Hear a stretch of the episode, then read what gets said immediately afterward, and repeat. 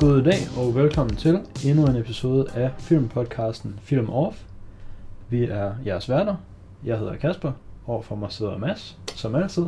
Hej så. Øhm, I den her episode, der skal vi snakke om den nyeste film fra instruktøren Guy Ritchie, som vi begge to er rigtig glade for.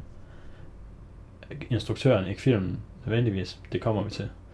Øhm, filmen den hedder The Gentleman, øhm, og vi har begge to lige set den i går, så den er frisk i vores erindring. Den er frisk. Kunne jeg så heller ikke vente meget længere nu, hvor den lige var udkommet på øh, Streams. stream. Så altså jeg vil jo sige, at jeg har næsten ventet på den her film i sådan måske 10 år. Men det er ikke fordi, jeg har specifikt ventet på The Gentleman i 10 år, fordi den har jo ikke været sådan in the works, den har ikke været annonceret. Men jeg har ventet på en Guy Ritchie-film. Du har ventet på, at Guy han vendte tilbage til rødderne. Ja, og det havde jeg meget stærk følelse af, at han gjorde øh, ved den her film, efter at have set en lille smule af traileren, inden jeg skyndte mig fucking øh, det ud af traileren, fordi jeg var sådan, nej, hvad fanden er det, jeg laver, jeg skal ikke se den her fucking trailer. Men jeg kunne, jeg kunne ikke lade være med at se traileren, fordi jeg var så fucking kod efter noget Guy Ritchie. Og så efter at have set lidt, så skyndte jeg mig at sige, nej, nej, nej, nej, nej. Ja. Og så har jeg ellers bare haft læst lidt om den. Og vigtigst af alt, så har man jo set castet. Og castet, det er de stenkoldeste er- nødder. Det er et godt cast, ja. Det er sat med et godt cast. Så jeg havde, jeg havde virkelig høje forventninger, må jeg sige. Ja. Øhm, men hvad, hvad synes du så om filmen? Nu hvor du film- bare har fået den set. Øhm, altså, jeg gik jo ind til filmen med øh, tårnhøje forventninger, som man jo nok kan høre. Hmm. Og efter at have set den, så vil jeg sige, at mine forventninger, de var egentlig øh, mødt.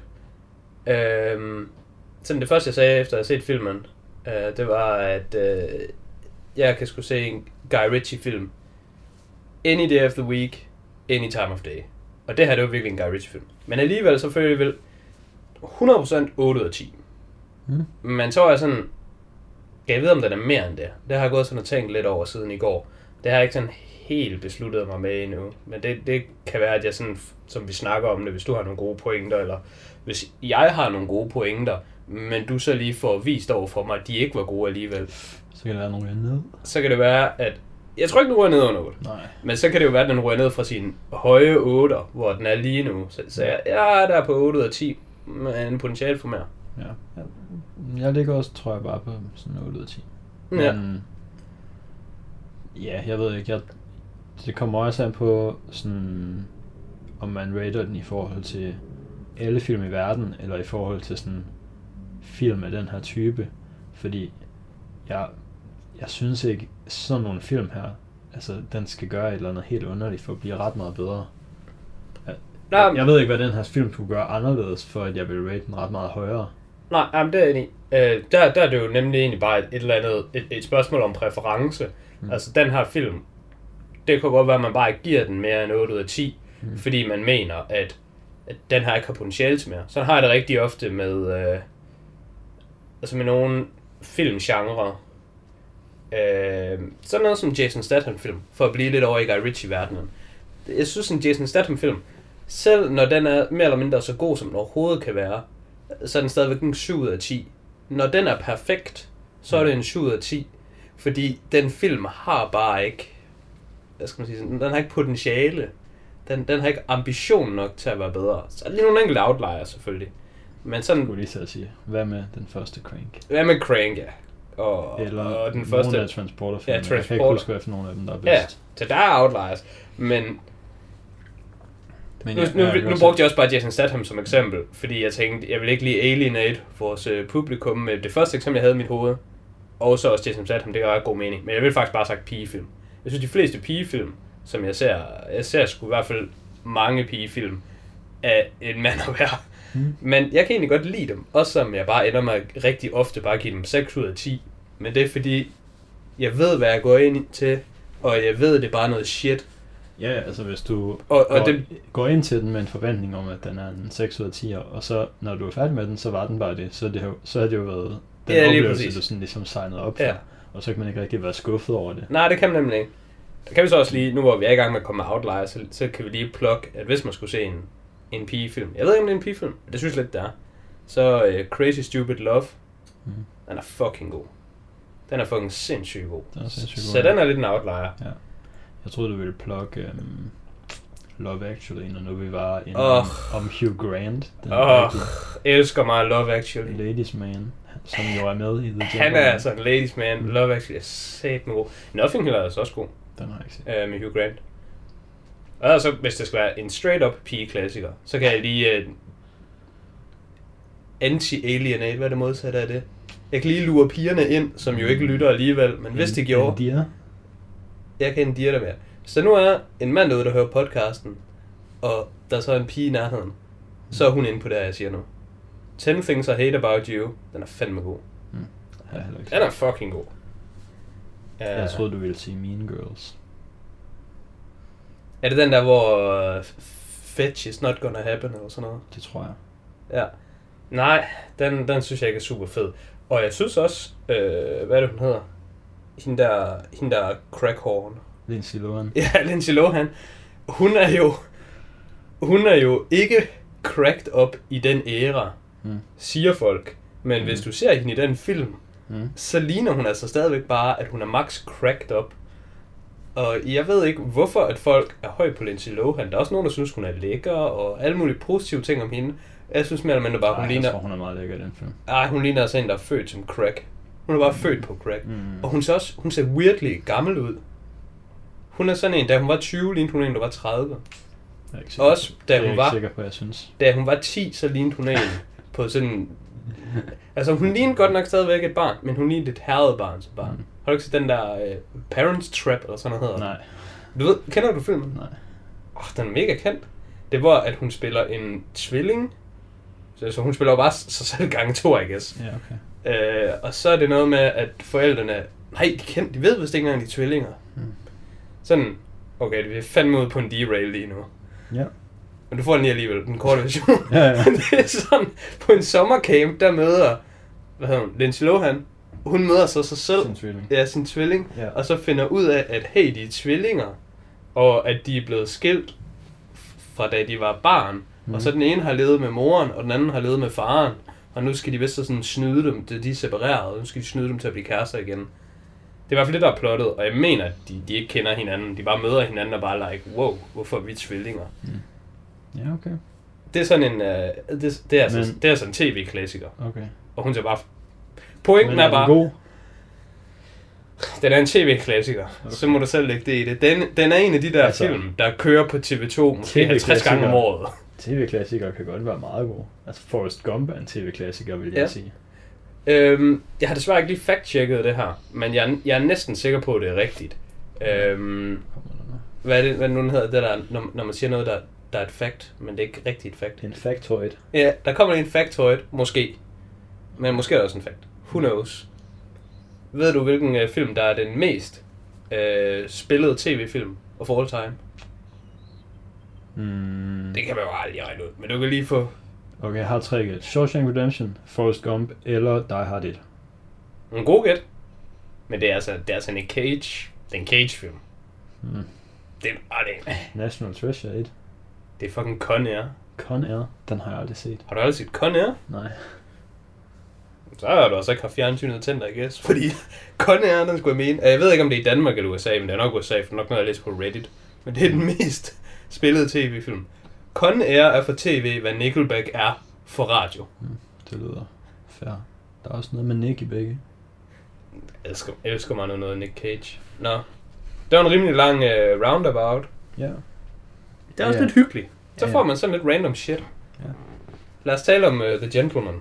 Ja, men skal vi starte med at starte, starte med at starte med? Skal Vi skal starte med at starte. Skal vi starte med at snakke om castet? Fordi det var Vi- vi, lige lidt en om, at vi det er plejer rimelig at sta- stacked. Ja, vi plejer at starte med at snakke om cast, men jeg vil faktisk foreslå, at vi starter med at snakke om directoren. Fordi det er rent faktisk en, Guy. en instruktør, som Guy. vi har en holdning til og ved lidt om. Ja. Og altså... Øh, Altså- den, det jeg jo faktisk nævnt i sidste podcast, der nævnte jeg jo det med, at der var en gang, hvor jeg ikke gav en fuck for film. Hmm. Og film, det var egentlig bare noget, jeg så. Bare sådan, når andre så det, så sad jeg bare og med og var egentlig lidt ligeglad. Og det ændrede sig. Så jeg så dengang jeg så Shawshank Redemption. Hmm. Og Shawshank Redemption var den første film, hvor jeg tænkte, wow, jeg giver fandme en fuck for at have set den her film. Hmm. En andet wow moment, jeg har haft med film, Hmm.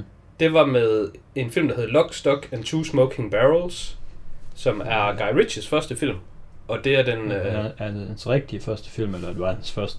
Nej, jeg, jeg mener, det er hans rigtige første. Måske har han lavet en, en kortfilm før den. Ja. Men det er hans første featurefilm. Ja. Øhm, og det var den første film, jeg havde set med ham. Og den film, den var bare... Ja, han har en kortfilm før, der hedder The Hard Case. Ja. Øhm, den film, den, den fik mig til at undersøge flere film fra ham som instruktør. Hmm. Det jeg vil sige, der er lidt adskiller folk, der går op i film, Hmm. og folk, der ikke går op i film, der er, hvis du snakker med folk, der ikke går op i film, så taler de om sådan noget, åh, oh, det er en Johnny Depp-film. Ja. Eller, eller det er en Brad Pitt-film, eller sådan noget. Og det virker med nogle skuespillere. Vi gør Hmm. det samme med Jason Statham. Det er Jason Statham-film. Og vi gør det i hvert fald også med Tom Tom. Cruise. Tom. Vi gør det med Tom, og han skal nævnes i hver podcast. Ja. Og, og det er fint nok, fordi sådan noget det passer. Men jeg synes ikke, man kan sige sådan noget om, at det her er en Matthew McConaughey-film? Nej. Overhovedet ikke. Men det er en Guy Ritchie-film. Ja. Og det er det, jeg synes, man kan ret ofte sige med øh, instruktører faktisk, at det er en Guy Ritchie-film, eller hvilken type film det er. Jeg synes, når man er lidt mere inde i filmverdenen, så begynder man pludselig at vælge film mere baseret på instruktører, end man gør på skuespillere. Og ved Lock, Stock and Two Smoking Barrels, det var første gang, hvor det gik op for mig, at man kan rent faktisk se film fra den samme instruktør, og så kan man se ting, der går igen. Man kan enten se temaer, eller man kan se den måde, de filmer på, eller den måde, de editor på. ja. Det synes jeg var Guy virkelig Ritchie, han spændende. har jo meget, meget sådan en editing-stil. Ja, Men altså, Jeg synes også, han er også meget... Der, der oplever man hurtigt en connection mellem hans film, fordi han er meget startet med at lave de her London undergrunds crime action comedies. ja, Det var Lockstock, og det var Og Snatch. Snatch, og det var Rock'n'Roller. Ja. Og det var sådan, måske var det først efter dem, han begyndte at sådan branch lidt ud og lave nogle andre ting. ja men, men selv, han har også lavet Sherlock, den med Ja. Robert Downey Jr., og den, det jeg synes, der er nice med Guy Ritchie, det Det er, foregår også i London. ja, ja, jeg vil sige, Sherlock er stadig en Guy Ritchie-film. Af, Ja. af alle film, Guy Ritchie har lavet, Mm. så der er kun en af dem, jeg har set. Og det er, det er sådan en, der hedder Swept Away, som han har lavet for Madonna, og han er gift med Madonna, så han har bare lavet filmen Mm. for hende med hende, fordi de var gift. Og den har fået forfærdelige anmeldelser. Eller, den, den, den, der, folk er i hvert fald glade på den på IMDb og Letterboxd. Og den, når jeg læser om den, så læser jeg den heller ikke som Guy Ritchie-film. Så det, det, er en, det er en, den eneste film af hans, jeg ikke har set. Øhm, men af alle hans film, udover den, så synes jeg, at Aladdin er den eneste ikke Guy Ritchie-film, han har lavet. Og jeg synes selv i Aladdin, der er der en scene, hvor jeg tænkte, ah, det er Guy Ritchie det her. Så, så jeg synes, det er rigtig fedt, at hans trademarks, de er så tydelige. Mm. Og hvis man ved, hvis man ved, hvad man kigger efter, så kan man se det. Øhm, jeg, så, jeg så The Gentleman sammen med Simon, som vi havde på vores, øh, var det episode 3 podcast? Ja. Øhm, hvor vi så også har snakket her om Gentleman, bagefter jeg så har snakket om, hvor jeg bare elsker Guy Ritchie og sådan noget. Og så spurgte jeg så Simon, hvor han den har lå i forhold til de andre Guy Ritchie film. Og der var han sådan, mm, han skulle lige have sådan, hvad er andre Guy Ritchie film? Vi har set Lock, Stock and Two Smoking Barrels sammen, så det var lige den Mm. første, vi tænkte på. Og så vidste han også, at Guy Ritchie havde lavet Snatch. Så det var lige de to film, han tænkte på. Men så fik jeg lige mindblown ham, og det var rimelig sjovt at se, sådan real-time mindblown, hvor det gik op for ham, at jeg så sagde, om, hvad med Rock'n'Roller for eksempel? Og Simon han elsker åbenbart Rock'n'Roller, han synes, det er en fucking god film. Og så han sådan, er det en Guy Ritchie film? Og så var sådan, ja, det er det. Og så skulle jeg lige sidde sådan og tænke lidt over det. Mm. Ah, ja, okay, det er det faktisk. Så, og så også sådan, hvad, eller så var vi inde på hans IMDb-side, og så så man så Sherlock Holmes plakaten nedenunder. Og så var Simon, er det også ham, der har lavet Sherlock Holmes? Så jeg, ja, sgu da, selvfølgelig er det ham, der har lavet Sherlock Holmes. Prøv at tænke på den der kampscene, de har i Sherlock Holmes. Og der er man også bare sådan, oh my fucking god. Og der, hvor han løber ud i skoven øh, i Sherlock Holmes, det vist i toeren. det kan jeg ikke huske. Jeg kan godt huske kampscenen. Ja. Nå, men der er, der er sådan en anden, kan jeg. Tror, det er i toren, hvor han løb sådan ude i skoven. De vist lige hoppet ned fra sådan et øh, tog, tror jeg der. Eller også de på vejen til et tog. You tell me. Ja, men det er en scene, der går i slow motion med en, der er øh, voice-over narrativer. Mm. Og så er der nogle ting, og der sker noget, der er sejt. Ja. Det er Guy Ritchie. Ja. Jeg har tænkt over, at jeg gerne vil se dem igen på et tidspunkt, men jeg, sådan, jeg har dem lige lidt på, på is, indtil at vi måske kommer lidt tættere på en træer. Ja. Fordi der har været noget snak om det. At der skulle komme sådan En Sherlock 3. Ja. Ja, ja det, det jo god årsag til at gense det. Mm. Det, jeg nemlig synes, der er rigtig fedt ved Guy Ritchie, det er, at vi lige sådan kan slå fast, det er, at altså, han, han er meget øh, genkendelig, fordi det som du sagde med, jamen, altså hans film, de omhandler meget, det foregår sådan i London, med sådan nogle semi-low-life folk, hvor Ja. det, det er næsten sådan bank robbery gone sideways, og så er der Ja. altid sådan en eller anden fucking, sådan et eller andet motley øh, crew af sådan nogle tosser, der bare sådan kommer ind og kommer til at stjæle noget, eller kommer til at fuck med noget hos en eller anden mobboss, hvor det er, at det var ikke meningen, de skulle bare lige, de var bare ude at stjæle noget, og sammen der mobbossen, han tænker jo aldrig nogensinde, når det er bare random retards, der er stjålet fra mig. Han tænker altid, når det er en anden mobboss, der angriber.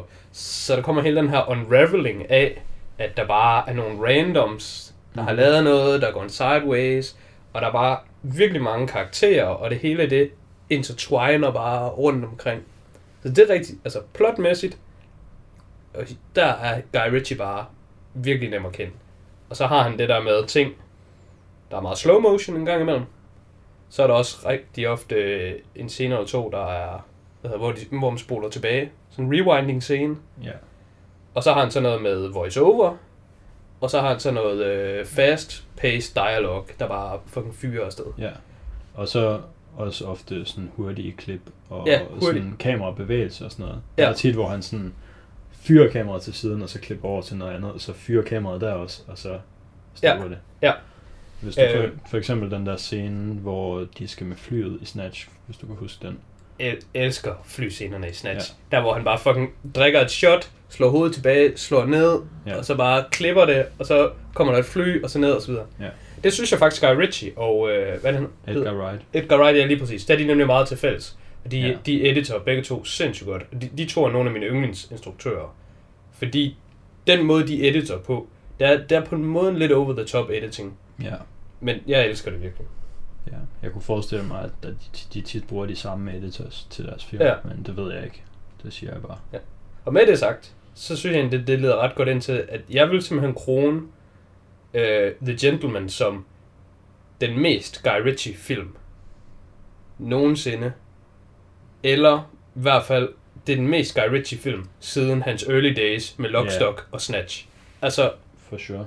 jeg, jeg læste også et review om, og det var så lidt negativt lavet et review, men det er jo så bare sådan der, med at den her film der, Guy Ritchie, han bliver lidt for self-indulgent. Og det vil jeg give personen ret i. Altså, det er virkelig, det her det Guy Ritchie. Der er bare sådan, fuck it, we'll do it live. Nu tager vi det hele. Ja. Så hvis man kan lide det, så er man altså inden for et treat. Øh, skuespillere. Øhm, ja, der er sindssygt mange med, så jeg ved ikke, om der er nogen Guy grund Ritchie til- klassiker. Jeg ved ikke, om der er nogen grund til at nævne dem alle sammen, men det kan være, Jeg synes ikke, vi du behøver at nævne dem alle sammen med navn, men altså... det kan være, at... Øhm, Hvem kunne, du, hvem kunne du godt lide? Der er jo flere forskellige storylines. ja, jeg synes... Jeg tænker de- hele pakken, skuespillere og bare... Jeg synes, de karakterer, jeg bedst kunne lide at følge, hvad Ja. enten det så var på grund af, hvordan de var skrevet, eller hvordan de blev skuespillet, eller whatever. Ja. Det var um, Ray, som er spillet af Charlie Hunnam, som er en af dem, Ja. der sådan er med i det centrale plot, Ja. hvor Ja, han er, han er, Film- så, han er film hovedhåndlangeren. filmen foregår sådan set meget ved, at vi er i det her hus, hvor Ray han bor, og så kommer Fletcher. Hugh Grant, Ja. Karakter Fletcher, over til ham, og så sidder han og bare fortæller ham en masse ting, og så klipper vi sådan til at se det ske, Ja. og så klipper vi tilbage til huset, og så fortæller han nogle flere ting, og så ser vi dem ske, hvor de sådan spiller sig ud med, med de rigtige skuespillere og sådan noget. Ja. Så de to er sådan, det hele filmen drejer sig om på en måde. Ja. Øhm, Ja, fordi øhm, filmen foregår jo i flere forskellige øh, flashbacks, eller tidslinjer, øh, eller hvad man skal kalde. Altså nutiden ja. er jo Fletcher og Ray, der står og snakker. ja. Og så stort set alt andet, det er bare flashbacks. Men vi ved ikke præcis flashbacks. Gør vi det? Altså, det han står og snakker om, Nej, altså, jeg altså- ved ikke, har det her foregået over en uge? Nej. Over to uger? Altså, vi ved ikke, hvor lang tid der egentlig er imellem ja. De her ting. Altså, Fletcher fortæller jo historien i den rækkefølge, de er sket. Nå ja, det er kronologisk. Øh, til Ray, og så klipper vi tilbage til dem. Men nej, vi ved ikke, Ja. hvor lang tid der går mellem hver enkelt ting. Nej, nej, det er nemlig det. Øhm, men ja, ham Ray kunne jeg godt lide. Ja. Øhm, jeg synes, Interessant, fordi ham var jeg lidt lav på. Ja. Altså, obviously er jeg høj på dem alle sammen. Men hvis jeg skulle vælge nogen ud, så var det ikke ham. Så det synes Okay. jeg bare lige, vil jeg bare lige sige, men du kan bare fortsætte. Øhm, og så den anden karakter, som jeg lige tænkte over, jeg synes var super nice, det var øhm, Coach, som er spillet af Colin Farrell. Jeg tænkte nok, at du ville sige det. Jeg Mm. er sgu lidt en hund for Colin Farrell. Det kan man vist godt sige. Øhm, men den der allerførste scene, hvor vi bliver introduceret til hans karakter, hvor han står og bestiller burger, og der kommer sådan fem Ja, fuckboys, der vil, der vil banke ham, eller stjæle Ja. hans penge, eller nej, de vil egentlig bare springe over ham i køen. de vil bare springe over og med så er køen. han sådan, det skal I lige lade være med det der. Ja. Og så vil de banke ham og gøre ting. Og Ja. så smadrer han dem bare, Ja. mens han bare sådan Hvad synes du om den scene? dem til. Jeg synes, den er sindssygt god. Jeg synes, den var rigtig god. Virkelig sjov. Det var faktisk den scene, der trak øh, mest ned for Simon, for måske for hele filmen, og også for øh, coaches som karakter. What? Fordi han, blev, han synes, at han blev introduceret sådan lidt, lidt for overpowered. Som om, det er første gang, vi møder karakteren, og han er måske Mm. står bare, hey, hvad så? Uh, blimey, what up, my guys? uh, I'll wet you, you'll wet your own pants, son, og sådan nogle ting. Så der kom, han, altså for Simon, der, der kom han sådan lidt over the top ud, og, og det kan jeg sagtens anerkende, at man kan have på den følelse. Jeg, jeg, synes, jeg synes, det fungerede helt fint for mig også. Jeg er enig med dig. Jeg synes, det var en fucking sjov scene. Mm. Og jeg vil også nævne Colin Farrell, som nok hans karakter coach var egentlig... Det var ikke fordi, det var den, jeg bedst kunne lide. Jeg tror bare, det var Colin Farrell, jeg bedst kunne lide af alle i den her film. Og nu kan jeg lige sige noget, og det er bare... Altså, vi er preaching to the choir nu. Men jeg fik sindssygt meget lyst til at se In Bruges, af at se The Gentleman. jeg sad bare og tænkte, for fanden, jeg kunne godt bruge noget mere Colin Farrell i mit liv. Og, og den anden, jeg rigtig godt kunne lide, det var Hugh Grant og hans Fletcher. Og der tænkte, jeg sad nemlig og tænkte, fanden, jeg kunne godt bruge noget mere Hugh Grant i mit liv. Men så er det sådan noget, Det er bare ærgerligt, han er ikke i særlig meget af den her type. Det er han nemlig Så er du nødt til at se nogle af de der ja. Det, andre det, film. Nå, men det tætteste på, han er med den her film. jeg vil sige, Hugh Grants tætteste rolle på den her film, det er hans rolle i Paddington 2. Og det var faktisk den, jeg havde lyst til at se igen. Jeg var sådan, "Nå, jeg skal godt bruge noget mere Hugh Grant i Paddington 2, I guess. Ja. Ja, men det var, det var sådan lidt ærgerligt. Og med Colin Farrell, der synes jeg, der kunne man se In Bruges. Ja. Øhm, og der kan man faktisk have tænkt på, at det kunne være, at vi skulle have den op i podcasten. Øhm, Det Nu- kunne godt komme på sigt, når jeg Ja. skal til at vælge igen. ja, jeg tænker, når du skulle til at vælge igen, så, så kunne den være et ret godt valg fra din side. Og den, den kunne jeg sagtens se igen. Nu er vi jo lidt øh, presset med alle de gode øh, releases, der kommer for tiden, men det er noget, man lige kan holde øje med. Ja, det gør jo ikke noget at vente med film, der er nogle år gamle. Så Nej, nej. gør det ikke noget, om vi ser den om en uge eller om en måned. Nej, det er rigtigt. Men jeg kunne rigtig godt lide Colin Farrell, og så kunne jeg rigtig godt lide Hugh Grant, og så Mm. kunne jeg også rigtig godt lide øh, Henry Golding som Dry Eye. Øhm, jeg synes sgu bare, Henry Golding, han er sgu en up and coming for mig. Ja. Han, ja. er, han er virkelig solid. Han var bare whatever for mig. Ja. Altså, han var fin selvfølgelig. Men har du set uh, Crazy Rich Asians? for Nej, eksempel? Nej. Nå, det den, har jeg ikke. den har jeg, den synes jeg er god, og jeg synes, han er god deri. Okay. Og så har jeg også set den der øhm, med Emilia Clarke, et, et, den Den der julefilm, julefilm, ja. hvor Ja. noget... Den har jeg heller ikke set. Men jeg, jeg med en, der er død og sådan nogle ting. der. Ja, den har, også, den har jeg også set, og der synes jeg også, han er rigtig god. Jeg, jeg, kan sgu, jeg kan sgu faktisk bare godt lide ham. Jeg synes, mm. Han er nice. Og jeg synes, han var virkelig nice i den her film. Mm. Jeg synes, uh, The Millennial Firecracker, som jo er det, han bliver introduceret som. Gør han? Ja, Fletcher, han siger, entering the Millennial Firecracker, og så ser man ham bare stå, fucking Nå. skyde med en, jeg ved ikke, Ja, en uge, sådan en eller anden pis, og sådan er bare sådan går amok, bare, og så siger han, sådan der er han forresten ikke, og sådan, nej, okay, men det havde været sejt, hvis han var. Ja. Det, er shit jo mega fedt. Et ekstremt Guy Ritchie-agtigt moment. Det er et fucking Guy Ritchie, og jeg kan love dig, for jeg lappede det i mig. Jeg var bare sådan, ah, var det godt. Altså, og, og jeg gjorde, det var i to omgange, jeg synes, det var så godt. Det var først det der med, at han var The Millennial Firecracker, det var bare sådan noget og lort. Ja. Og så sad jeg bare og tænkte, fuck, det er nice der. Og så da han tilbage sagde, ah, okay, sådan er det faktisk heller ikke alligevel. Så var jeg stadigvæk inde. Så først Ja. nu er jeg inde, Det var ligesom... og nu er jeg stadig Ja. inde. Den, det var også sådan, de lavede det den der... Hed den American Animals eller sådan noget? Den der... Åh, oh, ja, ja, sindssygt god. Baseret på virkelig... Ja. Ja. Det er sådan... Det er basically en dokumentar, fordi vi ser noget, man ser noget interview med de rigtige Ja. personer Ja. imens. Hvor de sådan... Den er altså fed. Den er altså virkelig unikt lavet. Det er sådan noget kunstteori. Men ja, Ja. den synes jeg også var rigtig god. Ja, ja. Den, den måde, det fungerer der i, det er, at øh, mens filmen den udspiller sig, så ser man så øh, de øh, røvere, der ligesom er blevet øh, fanget for øh, røveriet, så er de under forhør, og de giver så deres historie med, hvordan øh, tingene er foregået. Og så er der så en af dem, der fortæller noget og alle nogle ting, og så lige pludselig, så, så stopper scenen bare, så laver den bare den der record scratch, og så er der så en anden af røven, der siger, hvad? Nej, det er overhovedet ikke sådan der, det var. Det var sådan her. Og så ser man så på en helt anden måde, hvordan det egentlig gik ned, men at det så bare var for den anden. Det synes jeg, det var virkelig cool lavet i, øh, i den film. Ja. Det var lige en lille recommendation der. Ja, en solid recommendation. Jeg tror også, det var dig, der recommendede mig den.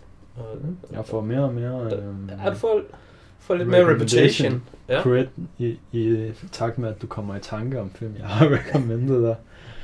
ja, men det er rigtigt. Men det er bare fordi, jeg tror ikke, du har recommended mig så mange bangers. Men du har recommended mig meget solid. Mm. Og det er jo også godt. Det er måske endda bedre. Mm. Havde du egentlig svært ved i, uh, i The Gentleman, mens du så den, at sådan holde helt styr på alle karaktererne? For der er sygt mange karakterer.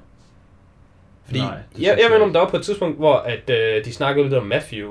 Og der var jeg sådan, fuck er det nu Matthew er? Det var jeg slet ikke kom på. Det var ham, der hele tiden sådan escapede mit hoved. Uh, Matthew, det er ham med hatten, der vil købe ting. Det kan jeg godt huske. Men jeg synes, alle de andre, de er... Hvad? Jøden. Det er jøden, det er jødefar, ja. Øh, jeg synes, alle de andre, de var virkelig meget etableret. Både inde i filmen, men jo også uden for filmen med, at så er det bare sådan, Mikey Pearson, hvem fuck er nu det, er, han er, når, når Matthew McConaughey, så der var mange af karaktererne, hvor jeg bare sådan, nå, det er jo bare Hugh Grant, det der. Og sådan, så, så dem kunne jeg huske. Der, der var jeg lige med Matthew, han, han escapede mig lidt.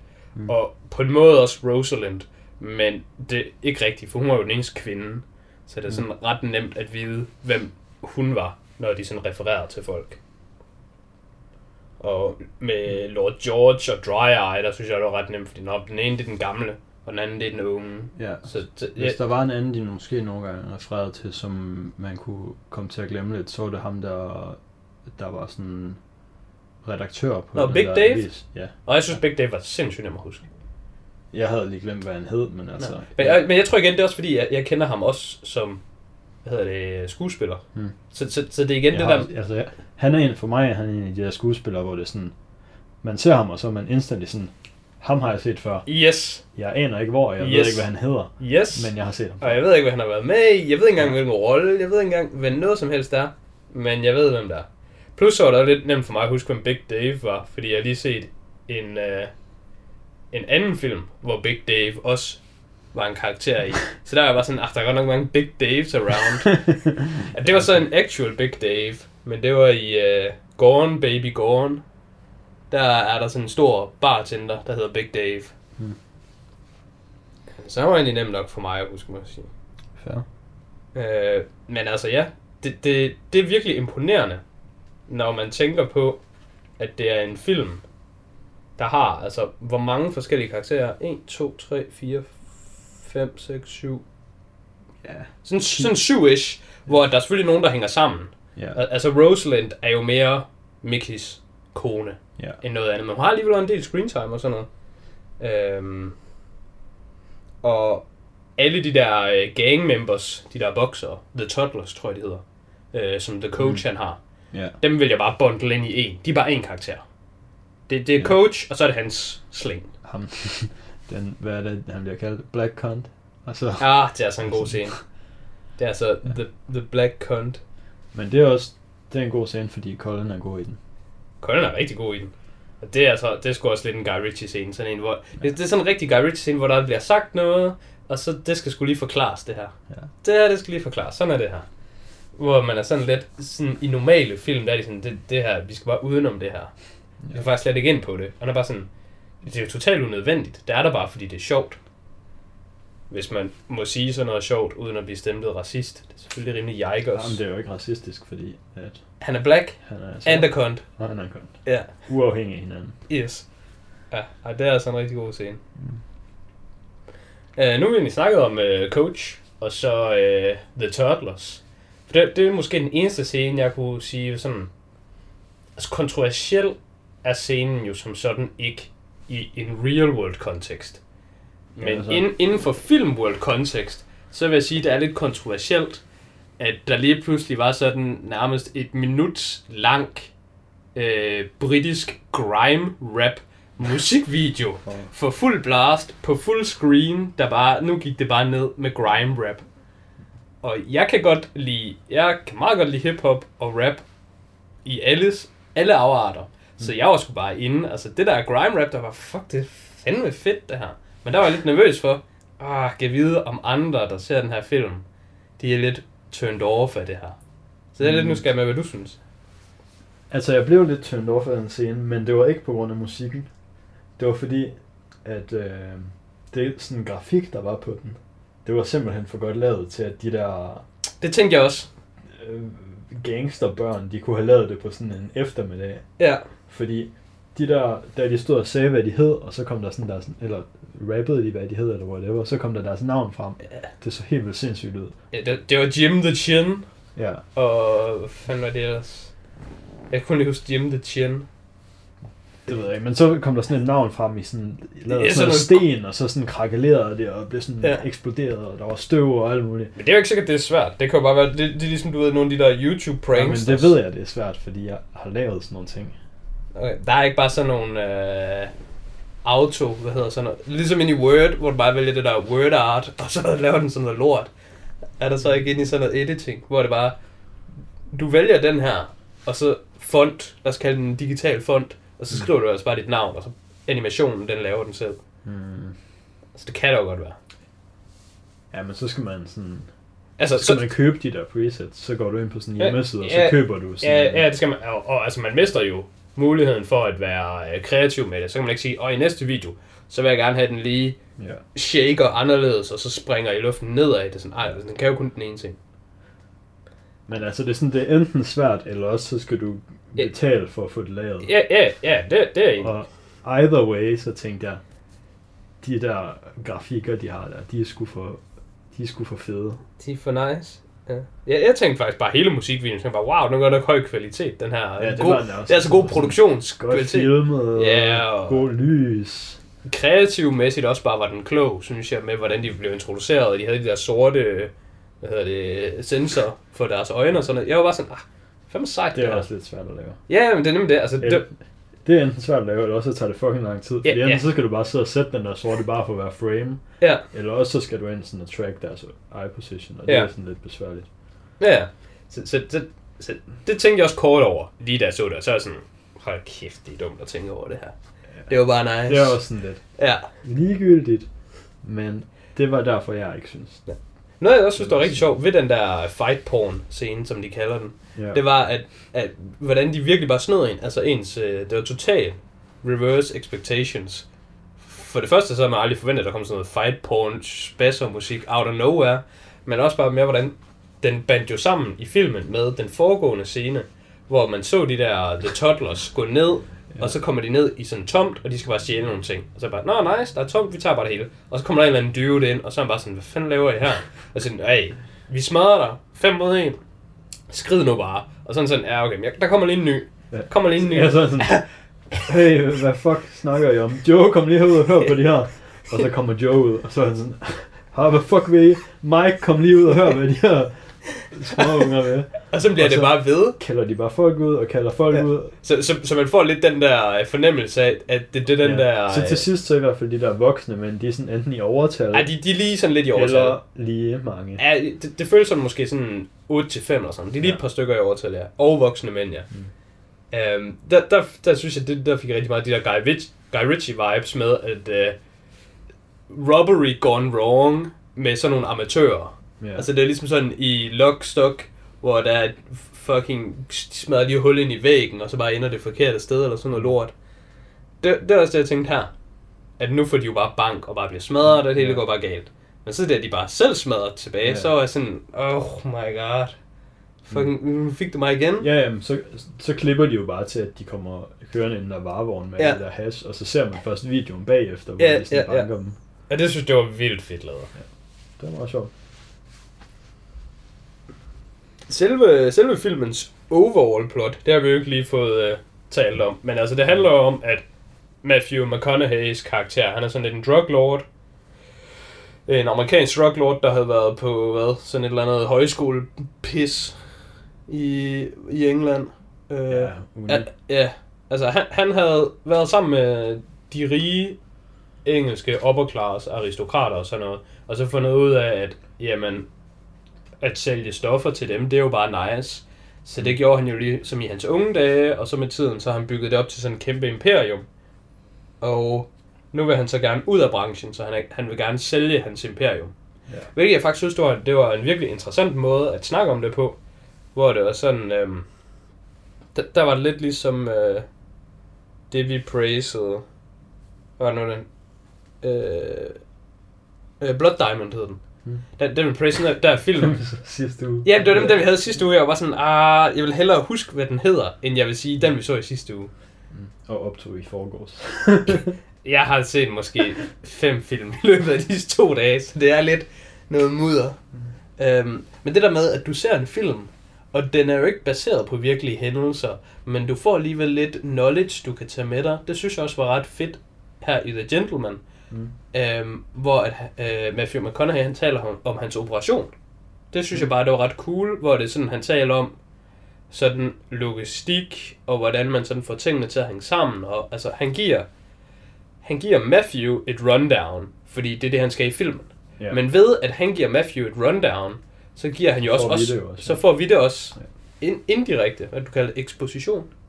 Ja. Ja, Altså, det, jeg ved ikke, om det hedder det på dansk. men det hedder exposition på engelsk. Ja. Ja. Ja. Det er bare sådan noget, det sætter jeg meget pris på. Det synes jeg virkelig er fedt. Um, så det, det kunne jeg rigtig godt lide i den her film også. Og så synes jeg også, at det egentlig var interessant, hvor de snakkede om, at han sagde, Nå, men hvad så når øh, weed, det bliver lovligt i øh, England, så er hele din operation jo bare shit. Hmm. Og der sad jeg også og tænkte, nå ja, det jo faktisk rigtigt. Det er sgu da egentlig ret sjovt at tænke på. Og så sagde han bare, nej, fordi alle de her ting, og så bagefter sådan, nå ja, det er faktisk rigtigt. Så der Ja, sad jeg bare sådan, Når weed bliver lovligt, så går demand for det jo bare op, og så skal der jo være nogen til at producere det. ja, lige det kan jo præcis. lige så godt være ham, der allerede har fucking en masse funktionelle Ja, lige præcis. fabrikker. Det synes jeg bare, det var, det var sådan mm, det var en lidt sjov Ja. følelse for mig, der sad og så det, fordi jeg var bare sådan, ah, der er en, der siger noget, Mm. det lyder rigtigt, mm, det er klogt, okay, det er bare rigtigt. Så er der en anden, der siger ja. noget andet lige bagefter, der er stik modsat, og så er jeg bare sådan, wow, ja, det er mere rigtigt, det der. Mm. Jeg ved ikke selv noget, men det I siger, det tager jeg bare. Jeg tror også, det er en svær, det er en svær sådan båd lige at hoppe på på det rigtige tidspunkt, men jeg tror, hvis man var klog, så på et eller andet tidspunkt, så kunne man lige købe nogle aktier i sådan nogle, Ja, altså, det snakkede de om i USA sådan dengang. public, øh, altså sådan nogle legit Ja, weed firmaer, så tror jeg, ja. Det snakkede de om i, i dengang det blev lovligt i USA i nogle stater, at øh, ja. hvis man havde købt ind i øh, stocks, ja. stock market for weed, dengang, dengang der var hele cryptocurrency crazen, så var der alt muligt weed coin og sådan noget, man kunne købe, som skulle gøre et eller andet med weed. Der var alt muligt med coin. Der var jo også bare øh, Kodak, øh, der annoncerede, at, hvad fanden var det? Nu hedder de ikke længere Kodak. Nu hedder de, hedder de bare Crypto Kodak, eller, Det ved jeg ikke. altså Kodak, det der fucking kamerafirma Ja. i Japan. De rebrandede sig selv, Mm. eller rebrandede en branch af sig selv, til at bare hedde et eller andet Crypto Kodak, eller Mm. et eller andet coin, et eller andet lort. Og de lavede ingenting med krypto overhovedet, andet end de bare lige tog et eller andet buzzord og puttede ind i sig. Mm. Og så steg, så steg der stocks bare. Det var mega fucking sjovt. Og sygt latterligt, men, men det encapturede ret godt den der periode, der var med crypto boom. Ja. Øhm, noget jeg savnede lidt i den her film. Ja, hvad så? Jeg savnet lidt en skuespiller, som der er en rigtig guy skuespiller. Jeg synes, Colin Farrell var den, der passede bedst ind i den her film for mig. Han, var en, han er en rigtig guy skuespiller, hvis det sådan giver mening. Ja, det er sjovt, for jeg tror ikke rigtig, han har været med i andre Guy Ritchie-film. Nej, og altså, jeg tror måske også bare, det er fordi, at han har, at det er lidt hans en Bruce karakter, jeg trækker lidt på med erfaring. Men, altså den måde Colin Farrell taler på, Han er irsk, tror jeg. Ja, ja, det lyder rigtigt. Det er han sgu nok. Jeg er dårlig accenter, men når du siger det, det lyder rigtigt. Jeg synes virkelig, Colin Farrell, han passede sindssygt godt ind i den her film. Altså, det, det gjorde de alle sammen, men, men for mig så ham, Charlie Hunnam, han var sådan lidt, mm, jeg var sådan lidt, hmm, omkring ham, må jeg sige. Det, det, han var sgu lidt for meget en, øh, en pretty boy, der prøvede at være gruffy. Hmm. Hvorimod, jeg synes, øh, Hugh Grant, han pullede den lidt bedre over, fordi han var jo også, som vi joker med, en pretty boy for some reason. Men han er altså bare gået den anden vej. Jamen, det var han jo så ikke rigtig i den her film. Nej, nej, men det er der jo ikke rigtig nogen af dem, der er meningen, det skal være, synes jeg. Øh, Jeg synes, det er meningen, at de skal være sådan lidt nogle... Om jeg synes, det er lidt, det var meningen, Charlie Hunnam skulle være sådan en, det der med sådan, der hvor, øhm, jeg synes også, det var en virkelig god scene der, hvor de sidder og snakker indenfor, og Hugh Grant, Fletcher, Ja, han begynder at tænde for den der cigar, ja, og så rejser, øhm, Ja, ja, der var- bare sådan halvt op i stolen, bare, ja, du skal fucking ikke ryge han for, skal udenfor. ja. Men Jeg synes bare, den måde, han de skal ikke ryge indenfor, og han, han skulle heller ikke have sko Han skulle heller ikke have sko på Han indenfor. skulle ind på toilet. Der synes jeg, Ray, han var sådan lidt, Ja. han var sådan lidt, det skal være fint. ja. Men al- altså, forestil dig Tom Hardy som Ray. Ja. Den havde jeg mere. Den havde jeg mere taget til mig. For eksempel.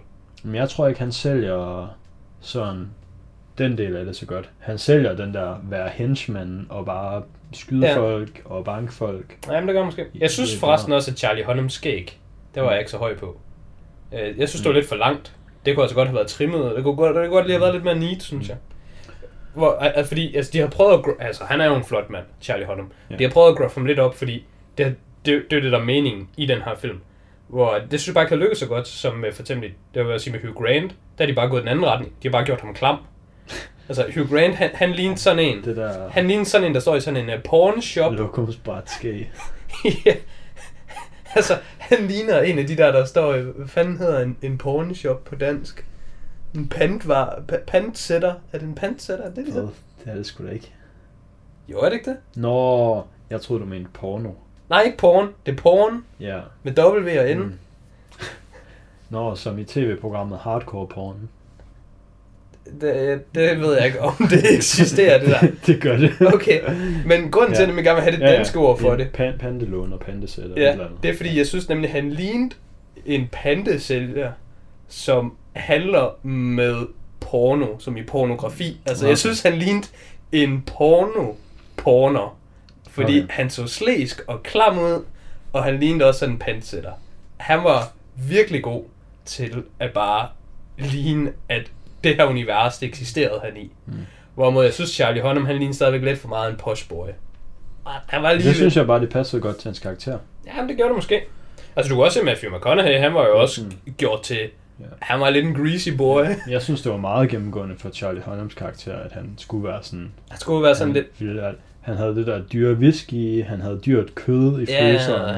Der hvor de var inde ved de der narkomaner, der skulle de fucking ikke røre ved ham. Er rigtigt. Den scene er forresten, den der narkoman-scene, det er, jeg, jeg skrev det lige ned her. Det, det er en af de noter, jeg har til, til filmen. Um, perfekt segue ind til highs and lows i filmen, tænker jeg. Mm. Min high i filmen, og jeg fucking grinede sindssygt fucking meget om den her scene. Og da Simon og jeg var færdige med at se filmen, så spurgte vi lige tilbage, fordi jeg skulle lige skrive det ned til at have quote of the movie. Mm. Og så så vi lige scenen igen, og fucking grinede, og så så vi den måske bare 4-5 gange i streg, indtil okay, nu, nu har vi fået det hele ud af den. Men det er der, hvor at uh, Charlie uh, Hunnam, uh, Ray, han siger, at uh, Bonnie, how much do you binge? Og så Mm. Bonnie, mm, about three wheels. On each side.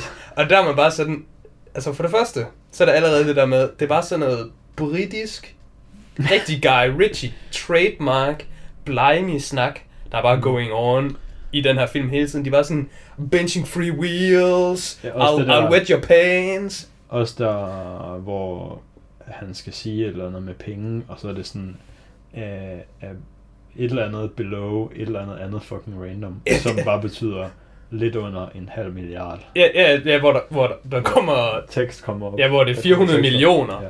Ja, Så sådan a, der a, a der- der smudge under et eller andet, ja. Under half a billion. ja. ja. Og, og, og det synes jeg, det Og sjoveste der er, siger han også bare et eller andet. fuldstændig whack. Altså, Jeg synes, der, af, af alle de der scener, hvor de bare siger, siger whack ting, den, det er også en rigtig sjov scene, den der med coach, som, som du har nævnt. Men, men min favorit af dem, det er der, hvor han er sådan, Raymond siger, how much you benching these days? Så Bonnie, three wheels aside. Så Raymond han spørger ham med en af drengene, der hedder Brown, siger han, how about you, Brown? Så Brown, what about me? What could I lift? Og så Raymond han stopper ham bare og siger, you couldn't lift a wheel of fucking cheese, you couldn't. det var bare så fucking... Det var sådan, a wheel of fucking cheese, you cunt. Og han siger det bare, mens han sidder og ruller sådan en joint på sådan rigtig bare sådan... den scene, den er fucking sjov. Hmm. Den var sgu virkelig mit uh, highlight. Hvilket er lidt sjovt, når man så tænker på, at jeg har talk down lidt Rays karakter. Jeg synes også, der, der er en anden god scene med ham, det er, hvor han, de kommer tilbage efter den der scene, Ja. og så øhm, fortæller han til Mickey, uh, well, one, one of the Russian, some Russian guy, he had an accident, eller sådan Ja, noget. ja, ja. Og så er Mickey sådan, hmm, an accident? ja. Well, it was more like a death. Ja, den, den synes jeg var sjov. Det, det minder lidt om det, vi, øh, det vi faktisk praisede øh, Petro øh, Pascals øh, karakter Ezra i Prospect. Mm. Det der med, technically yes. Mm. Og der var, øh, der, der Rosalind, hun siger til ham, oh, you killed him. Technically, gravity killed him. mm. Det ja. synes jeg også bare, det var sgu ret sjovt.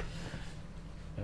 Og så der, det, altså den scene i sig selv, den er sådan lidt, den, er- den er medium, den får den der bob, bob, bob hånd fra mig. Mm. Men den er sindssygt vigtig, fordi senere i filmen, der hvor der er en, der flygter fra øh, Raymond og Coach, øh, der hvor for Huck, hvor Ja. for Huck will not øh, come the for Huck down, mm. og han så bare flygter, og så falder ned på de der øh, skinner, og så bare bliver kørt over. Mm. Og så klipper den instantly over til, at nu står øh, Raymond og skal til at fortælle om endnu en, der er død, og så kommer øh, Matthew McConaughey bare med, For fuck's sake, Raymond, it's about time you start invested in parachutes. Og jeg var sådan, nej kæft, mand, det er bare fucking godt sagt, det der. Dialogen i den her film, den er, en big puck. Ja. Den er fandme god.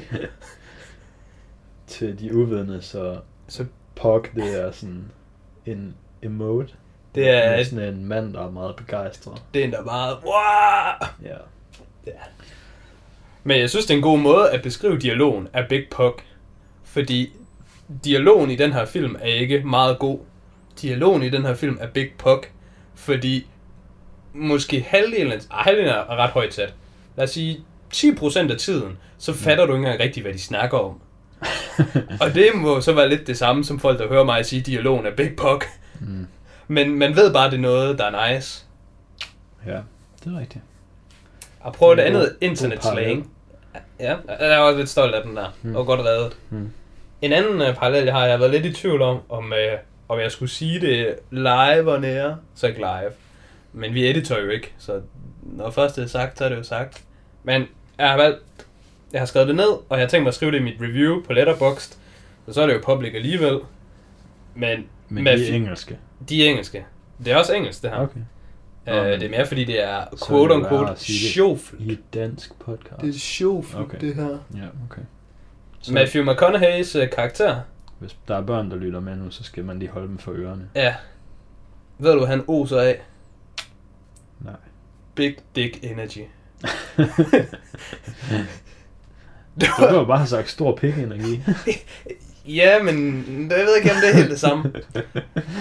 Men ligesom at uh, Keanu Reeves, han oser af Big Wig Energy, ja. så synes jeg virkelig, at Mickey Pearson, det er sgu Big Dick Energy. Og det er across the border. Det er alle scener, han er med i, det er alt, hvad han gør, alt, hvad han siger. Mm. Matthew McConaughey, hvordan han ser ud. Man er sgu ikke i tvivl om. Altså, Han har de der monologer, hvor han snakker om... ja, hvilket jeg faktisk, dem er lidt lav på. En løve. Ja. Hvis, vi skulle, hvis jeg lige skulle 20 start og så komme ind, og så tager jeg også lige mit lows i filmen. Det er de der... Jamen, det er, er det jo 20 start? Vi kan jo bare være kommet dertil. Nå, men det er fordi, du har hverken sagt din highs endnu. Men så, så gør, Jamen. vi gør det bare på den måde, jeg tager min highs and lows. Jamen, jeg synes, vi har været omkring min hejs. Jeg har nævnt sådan fem forskellige scener, jeg synes er fede. Jamen, der er altså masser at vælge med i den her film. Mm. Min low, det er det med, hvor meget han taler om alt det der løvepis. Og det er lidt ligesom det, vi snakker om med i Blood Diamond. Jeg kan lide det hele. Alle scener, enkelt stående som de er, er okay. Men de behøver bare ikke komme fire gange. Det, det bliver lige lidt for meget for mig. Ja, det er rigtigt. Øhm, det fungerer i den her film, fordi Matthew McConaughey's Big Dick Energy, den gør, at det bare, sådan er det jo bare. Han er jo bare The Lion. Men der er lige en gang imellem, hvor jeg lige tænker, I kunne bare have cuttet det her for min skyld. Altså, det, det giver ikke rigtig mere. det er ikke fordi, det trækker ned. Jeg, men, jeg, jeg synes ikke, at det er negativt for filmen, i den forstand, det trækker ned. Men jeg mener det mere, som om det er negativt i den forstand, at i en film, der er så god som den her, så alt, der ikke trækker op, det trækker automatisk ned, hvis det giver mening. Ja. Altså, det er noget af det, der holder den fra. Den, den bliver ikke en 10 for mig. Den bliver ikke en 10 ud af 10. Bare fordi der er ting... Altså, den her, den, den skal jo bare... Fra start til slut skal den bare fucking rocket straight up. Den må aldrig lige flade ud. Vi skal bare være straight Lambo. Vi er mooning. Og det, det, det gør den ikke, når fjerde gang den samme dialog kommer. Det ved folk godt hvad. kommer, kommer ekstremt meget internt øh, sprog, de her. Folk, de er, folk, de er slang savvy. Vores lyttere, de er, de er intellektuelle and handsome. Ja. Det er klart. De kunne godt se en episode af Rick and Morty og forstå, hvad der sker. Ja, det vil jeg mene. Jeg vil mene, at de i hvert fald godt forstår øh, Pickle Rick og lignende referencer. Som en sand connoisseur. Så skal man jo have over 200 IQ, Man har i hvert fald over 200 IQ. Ja. Mindst. efter man har set det. Altså, du ser... Inden du har set Rick and Morty, så har du sådan 200 IQ. Og så efter du har set det, så er du langt over 200. Så er det, så er det big brain time. Mm. Hvad er så dit, uh, dit low point, hvis du skulle spørge ind til det? Mm, det ved jeg ikke. Måske faktisk lidt det samme. Jeg synes ikke... Jeg synes ikke, Mickey Pearsons karakter var så fed, faktisk.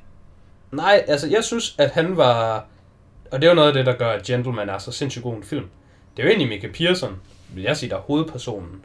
Men han er ikke hovedpersonen. Men det er ham, der driver det hele. Ja. Men det er ham, der egentlig er... Det er ikke ham, der er mindst interessant. Men han er mindre interessant end de andre. ja. Så det vil sige, under normale omstændigheder, hvis det var en anden film, hvis det var en anden, der havde lavet filmen, så havde vi ikke haft alt det her fucking spaghetti stuff, der bare er intertwining rundt om det hele. Der Ja. er bare sådan lidt af distractions. Fordi det gør nemlig, at hver gang du er tilbage til Mickey Pearson, så er det fint. Fordi mm. Du har lige fået en hel masse andet fucking random shit.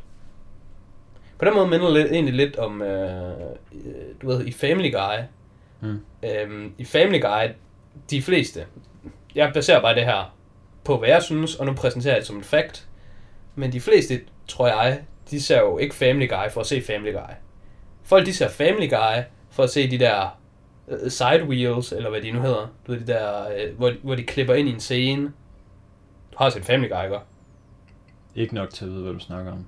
Jo, du har sgu så. I Family Guy, der Altså, jeg klipper ved de ikke, om jeg har set en hel episode af Family Guy nogensinde. Okay, så kan det måske godt være. Nå. I Family Guy, det, det er sådan lidt ligesom... Du ved, hvad Simpsons er. Ja, det Okay. har jeg heller ikke set noget af. Øh, South Park? Nej. Ved du, hvad en tv-serie er? Ja. Okay, forestil dig, du ser The Office på 8. rerun. Hmm. Det har du gjort, ikke? Jeg har set Futurama, hvis du skal have noget, der minder lidt mere om Simpsons. Det er den samme, der har lavet dem. Okay, jeg ved ikke nok om... Jeg ved ikke om Futurama gør det. Men altså, i tv-serier, så fungerer det jo inde i sit eget univers. Ja. hvor at der ligesom er en storyline, der sådan bliver fortsat lidt på, men ikke sådan altid. Det, det er ikke lige så confined som en film, vil jeg sige. Altså sådan noget som Venner, for eksempel, der kan du godt bare hoppe lidt rundt omkring. Der er overall et, et, Men der er et- stadigvæk, et- der er nogle gange, så er der nogen, der er kæreste med en eller anden i fem episoder, og så Ja, ja. de op med at være det. Ja. ja. Men, men overall er vi i samme univers, men, men Ja. ja. det er ikke så 100% kontinuerligt. Det er også sådan, der er i Family Guy. Men hvis et Family Guy-afsnit var 20 minutter, så får du måske kun 12 minutter af det univers, og de resterende 8 minutter, det er bare sådan nogle 30 sekunders klip ud til et eller andet, bare sådan noget random.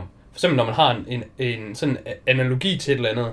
Hvis nu øh, øh, Peter, som han hedder i Family Guy, han siger, wow, this was harder than uh, parking my car doing rush hour on the highway, så får du også lige, at nu er han ude og parkere et eller andet. Mm. Og det gør Family Guy sindssygt meget af. Sådan nogle Mm. side wheels. Det er ligesom, når øhm, Zombieland klipper til de der Kill of the Week. For eksempel, ja. Okay. Jeg Og, forstår. og det mener, det mener altså, det hedder sådan side, side gag, side wheels, et eller andet den stil. Side gag lyder rigtigt. Ja. Øhm, det er det, jeg synes, The Gentleman gør rigtig godt. Hvis man forestiller sig alle andre karakterer, det skulle bare side gags til Matthew McConaughey's stuff. Mm. Men altså, det hænger sammen. Det er ikke bare sådan, Ja. Yes. Nå, men du kunne have lavet filmen uden alt det andet. Så havde det bare været en anden film. Så havde det ikke været en Guy Ritchie film. Du kunne bare have, du kunne bare have lavet en film, hvor at du så mere eller mindre... Vi ser jo ikke det hele fra et perspektiv. Nej. Og det synes jeg er lidt atypisk for en film. Altså det er lidt mere... Altså i Game of Ja. Thrones, der ser vi jo fucking tusind forskellige personer. Men det er også en tv-serie, så de har Mm. tiden til det. Ja. Det er meget svært i en film at få det til at fungere så godt med så mange karakterer. Ja. Altså jeg synes faktisk, øhm, det vil jeg også have nævnt, at jeg synes, den her film gør bedre, end for eksempel vi snakkede om det med Zodiac, med at der er sådan tre vigtige karakterer i den. Ja, Men så ender det med, at man føler, at alle, man, man er sådan lidt ja, de, ja, de får hver deres man, er, man er ikke helt fulfilled med en, en, man når ikke at få nok af en af dem, Ja, af hvad man gerne vil, fordi at der bliver brugt for meget tid, eller den tid, man har til at bruge på nogle af dem, den bliver bare fordelt ligeligt, ja. Og så får man ikke rigtig den mængde af nogle af dem, man gerne vil have. Og der synes jeg, at den her gør det bedre, ved at den bare siger, okay, vi fokuserer på Ray og Fletchers Ja, øhm, samtale, og så cutter vi ud til alle de andre. Så jeg synes, det er godt, at vi ikke får sådan så meget af...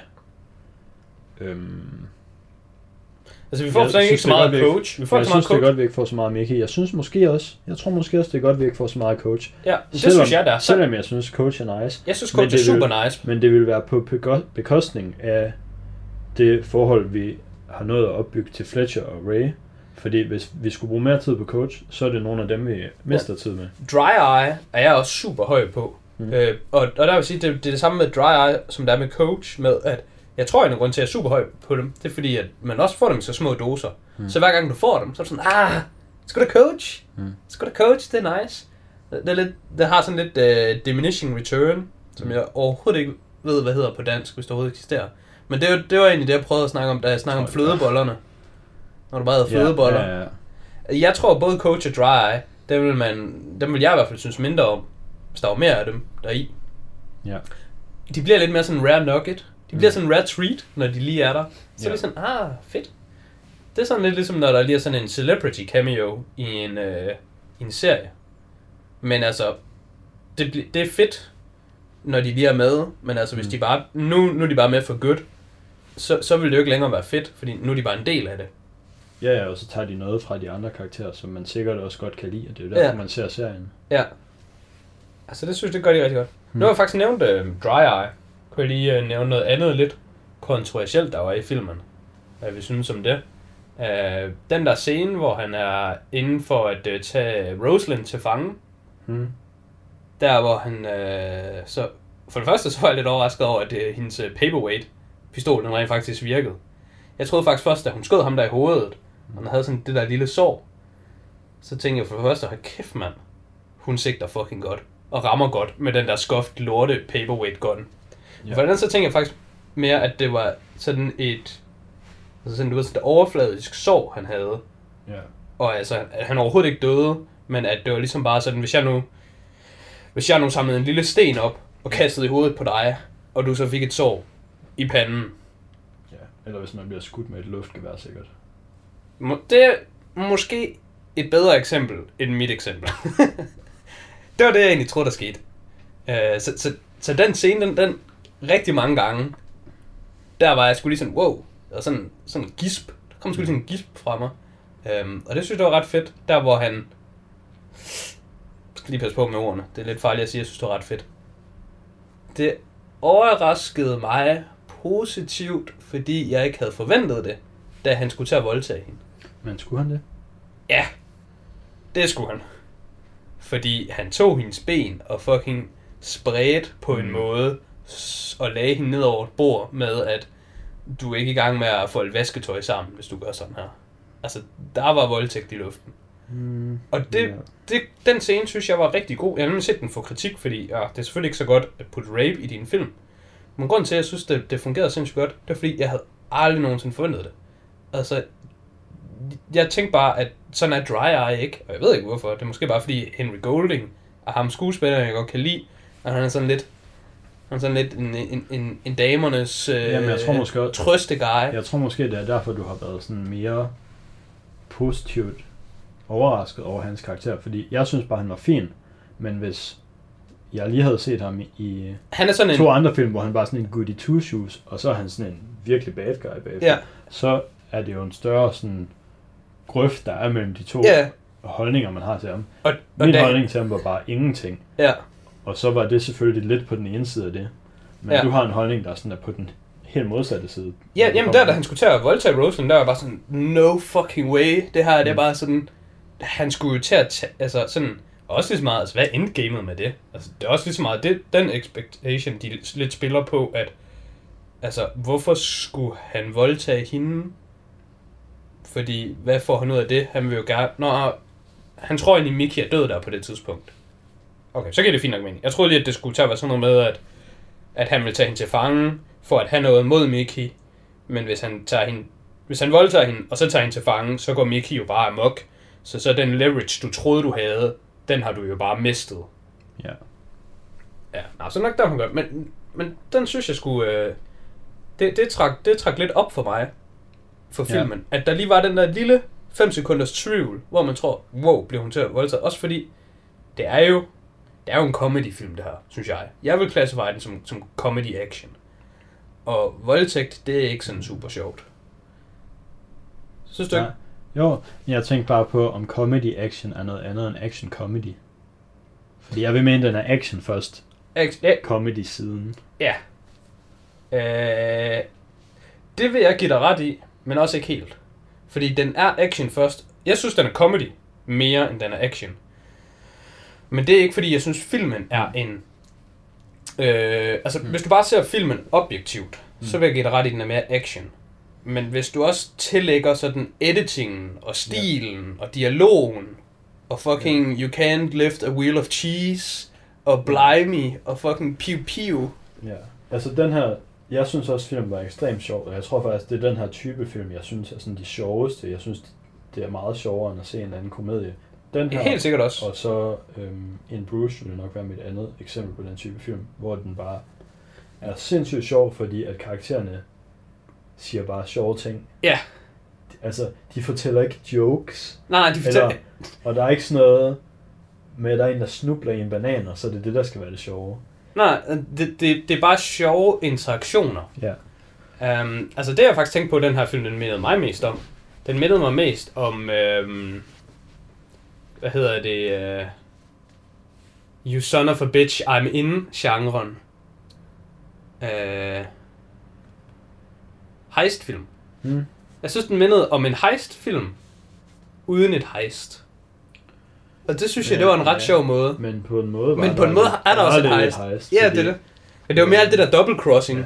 Fordi Matthew, han prøvede jo at heist sig til at få en bedre pris på Ja. Mickey's business. Ja, lige øh, for vores lytters skyld, så da Kasper han sagde heist, så lavede han lige sådan nogle øh, citationstegn i luften. Ja. Bare lige sådan, de det får altså- hele følelsen med. Og da jeg sagde Matthew, der mente jeg Jeremy Strongs karakter Matthew, og ikke.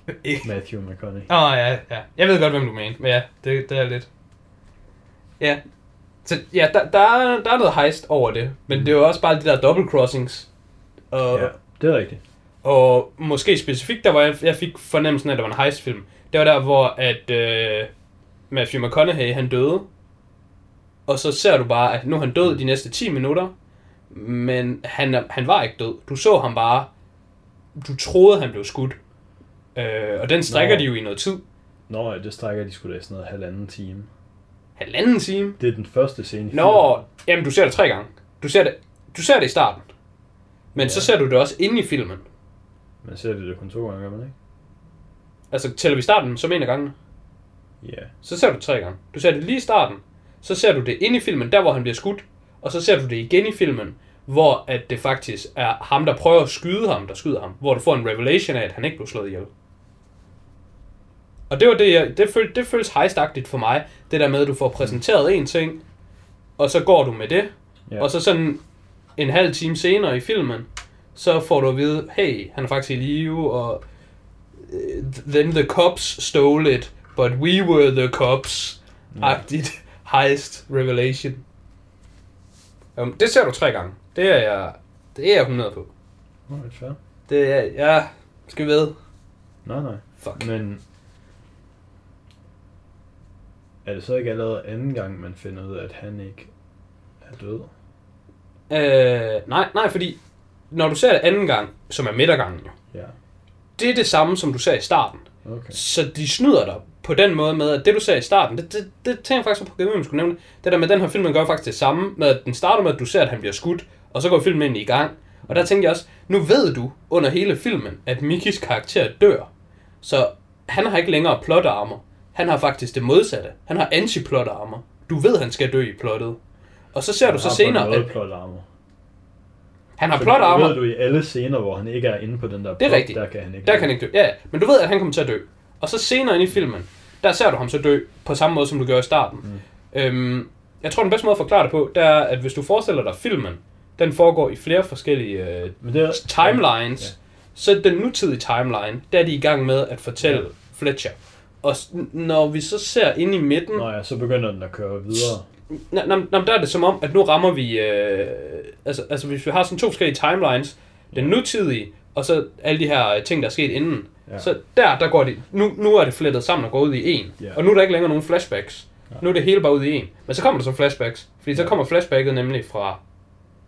Øh, er det egentlig så Ray, der siger det? Men der så fortæller, at Mickey ikke døde. Fordi Ray... Nej, nej, det er det ikke. Det er Fletcher igen. Hmm. Fordi Fletcher, han siger sådan, and then I lost you two guys after the pop. Men man tror nemlig, at de er færdige med flashbacks. Ja. Og så giver de flashbacket igen. Ja, og det var mega Ja. fedt. Jamen, jeg har godt set på den måde med, at de gør det først, så tror man, okay, han kommer til at dø. Ja. Og så Og så viser de... anden gang, så ser man, okay, nu er han død. Ja. Og så har man sådan 10 minutter, hvor man er bare sådan, nå okay, men nu skete der jo bare det, jeg vidste skulle ske. Ja. Og så bam, så skete der noget andet. Ja, lige præcis. Ja, og det fik de mig sindssygt godt med. Øhm, det ligner, vi skal til at runde af. Har vi andet, øh, er der noget, vi har glemt at snakke om? Altså, vi har ikke rigtig snakket om det visuelle, men altså, jeg synes, Nej, det var altså, en... Jeg snakker Øh, meget om editingen og sådan Ja. noget, synes jeg allerede, og det er jo sådan set... visuelt er det ikke en spektakulær film, men det er jo heller ikke det, den går efter, men den er stadig flot. Altså, setting og, altså production value er jo bare, som den skal være. Ja, ja, altså den har selvfølgelig ikke sådan noget... Nej, den har ikke sådan nogle breathtaking moments, men det er heller ikke meningen. Nej, præcis. Det vil være super underligt i sådan... Altså det skal føles som sådan et småt miljø, vi er nede i sådan Ja. Londons undergrundsmiljø og sådan noget. Og altså det samme med sådan... Øh, vi har fokuseret så meget på sådan score og, og lyd og sådan noget, men altså... Nej, den, jeg den kan prim- ikke rigtig huske Nej, musikken. al- altså den primære lyd, der jo er i filmen, det er jo dialog. Ja.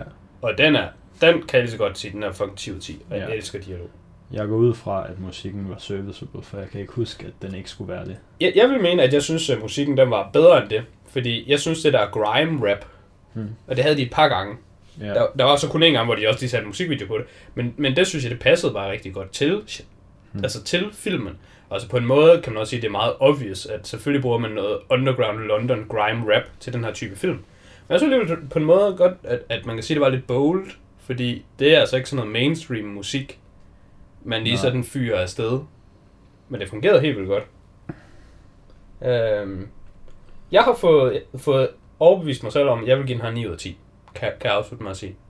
Jeg tror, en af grundene det til, kunne jeg også godt overbevise til, til. til øh, jeg var lidt lidt svær efter jeg havde set den, det var, at mine forventninger, de var så, simpelthen så høje. Mm. Men når jeg tænker over det, øh, jeg overvejede faktisk, om jeg skulle se filmen i dag, igen, inden podcasten. Mm. Øh, men jeg kunne kun nå at se sådan en time, halvanden, inden vi havde aftalt, at vi skulle optage den. Og så tænkte jeg, ah, jeg gider ikke bare lige se til en time af den. Men det tænkte jeg, jo, det vil jeg faktisk gerne. Mm. Øhm, Gjorde du så det? jeg gjorde det ikke nok. Okay. Øhm, Så røg du lige på Twitch. Ja, så var jeg lige sådan, nah, så, blev jeg sgu lige distracted, og så skulle jeg lige lave nogle pomfritter og sådan noget. Men ja, jeg havde alligevel den der interne sådan struggle, hvor jeg sådan var i gang med, skal jeg se den igen? Ja, det vil jeg faktisk gerne. Ej, jeg har ikke tid. Men skal jeg bare se lidt af den så? Er nemlig så, jeg tænkte over der, om hvis jeg kun kan se en time af den, skal jeg så spole ind i midten og se lidt? Så der sad jeg sådan og tænkte over, hvad har jeg lyst til at se igen? Mm. Og efter, at jeg havde tænkt den igennem, så tænkte jeg, wow, okay, den er jo i hvert fald bedre end 8 ud af 10. Så det vidste jeg faktisk også godt i starten af podcasten. Men jeg havde jo stadigvæk været igennem... Var løjet. Ja, men jeg, jeg har stadigvæk været igennem den journey, hvor jeg var i tvivl. Hmm. Så jeg synes, det har playet bedre off på den her måde. Ja, okay, nu kom Journeyen lige her i løbet af Ja. optagelsen. Det er fair nok. Men jeg synes også, der var sådan mange tidspunkter, hvor, hvor, altså, hvor jeg rent faktisk sad og grinede af noget. Og, Ja. Det er så sjældent, man griner. Ja, ja. No, Det, det er sjældent, man hvis, ikke bare puster luft Hvis ud af ting er munden. sjove i filmen, så er man bare sådan, Som sådan, ja. Eller også, så laver man den der, hvor man, hvis man ser den sammen med en anden, så kigger man lige over på hinanden, og så er man lige sådan, hmm. Får lige sådan, hmm. ja. Og så er det det. Hvis jeg lige må sige en anden ting. Øh, I forhold til, hvorfor jeg er ret overbevist om nu, at jeg vil i hvert fald give den 9 ud af 10. Mm. Og hvis du har ikke sagt din endnu, så jeg kan lige nå at sige det her, så kan du tage det med, om du også skal med på den 9'er. Af- Da jeg så The Gentleman, ikke nok med, at jeg både har lyst til at se den igen, jeg fik også lyst til at se andre film.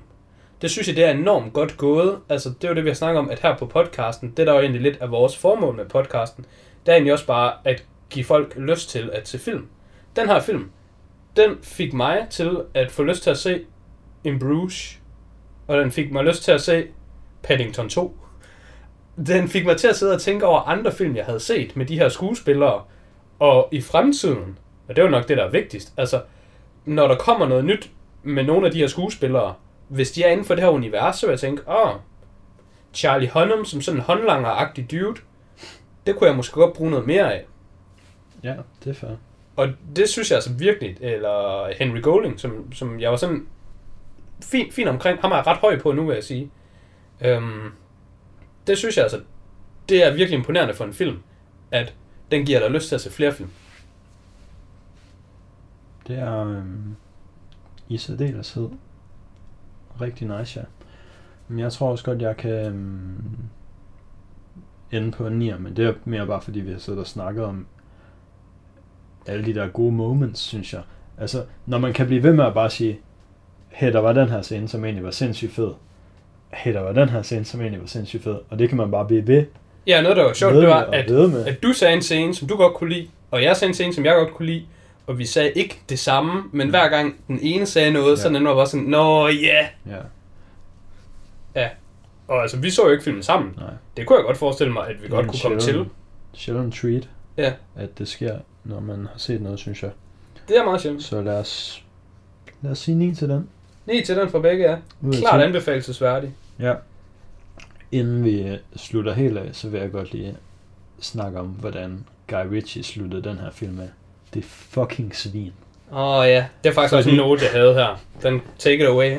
Til allersidst i den her film, så øhm, er Fletcher. Fletcher, han er inde og fortælle alt det her pis til en eller anden film. Øh, pro- producer. Han er i gang med at sælge det som et script. I, I løbet af filmen har han sådan snakket nogle gange om sådan noget med, hvordan der sker ting i film og sådan noget. Ah, sådan sker ting ikke i film, men så skete det sådan her, og så har han lavet sådan et script, ja. ja. som han bliver ved med at prøve at sælge til Ray, som skal sådan handle om det samme, som han egentlig sidder og snakker om. Så til sidst i filmen, så er han inde og prøver at sælge det her script til en, der givetvis arbejder i filmbranchen. Og så har han sådan fortalt hele historien. Og det er så på samme tidspunkt, som vi har fået fortalt hele historien. Mere eller mindre. Det er lige der, hvor øhm, man tror, at øhm, det er sidste gang, man tror, Mickey er død. Der tror man, han er død i den der bil sammen med de der russere. ja. Så har Fletcher lige fortalt til ham her, og så siger ham her filmguyen bare sådan, hvad, du kan da ikke slutte med at fortælle mig det der? Ja. Og så siger han, um, no, no I, I need an ending. Og så siger Fletcher, no, you don't need an ending. What you need is a sequel. Og så, da han siger det til ham, der er filmguyen, der sidder en Der- af dem foran en plakat, Ja, det er Fletcher. Fletcher står selv og siger, Ja. what you need is a sequel.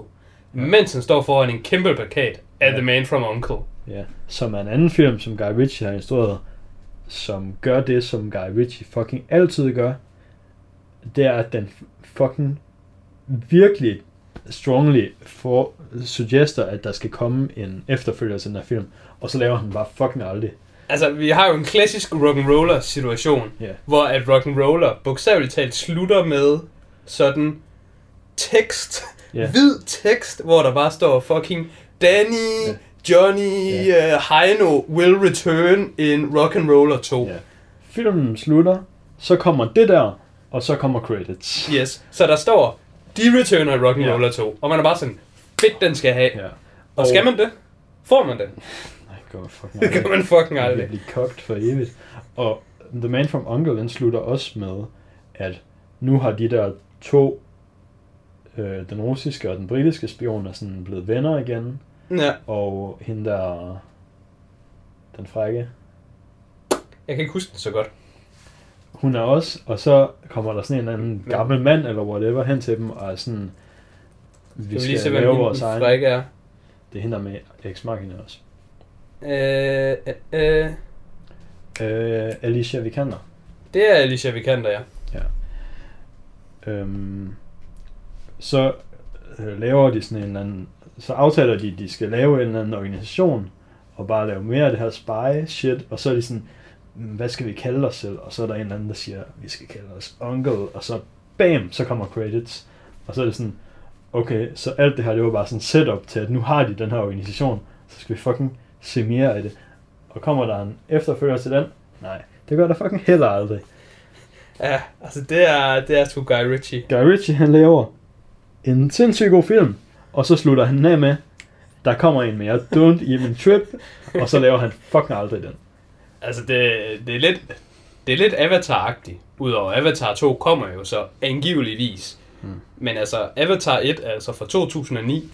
Ja. Og det var meningen, at Avatar 2 skulle komme sådan lidt efter Avatar 1. Ja. Og den er Men bare blevet altså- udskudt for Men evigt. altså, jeg guess, man kan have planer om at lave en eller anden sindssygt fed film, og så være sådan, åh, jeg skal bare lave nogle flere film, og så kommer fucking Mickey Mouse rullende ind med 800 lastbiler fuld af kontanter, og sådan, hey, skal vi give dig fucking 100 millioner dollars for at lave uh, Aladdin? Og så Guy Ritchie det bare sådan, åh oh, wow, det gider jeg overhovedet ikke. Men det vil jeg faktisk alligevel helt vildt gerne. Ja. Og så får man ikke efterfølgere på de film, man gerne vil have, fordi man skal have fucking Guy Ritchie's Aladdin. Altså, for the record, så er Aladdin god, synes jeg. Men anybody kunne Der var have ikke nogen lavet grund til at have Guy Ritchie's Aladdin. Altså, jeg, jeg vil i hvert fald gerne have offret Aladdin for en Rock'n'Roller 2. Det er alt det, jeg har at sige. Ja. God afslutning. Tak fordi du lyttede med.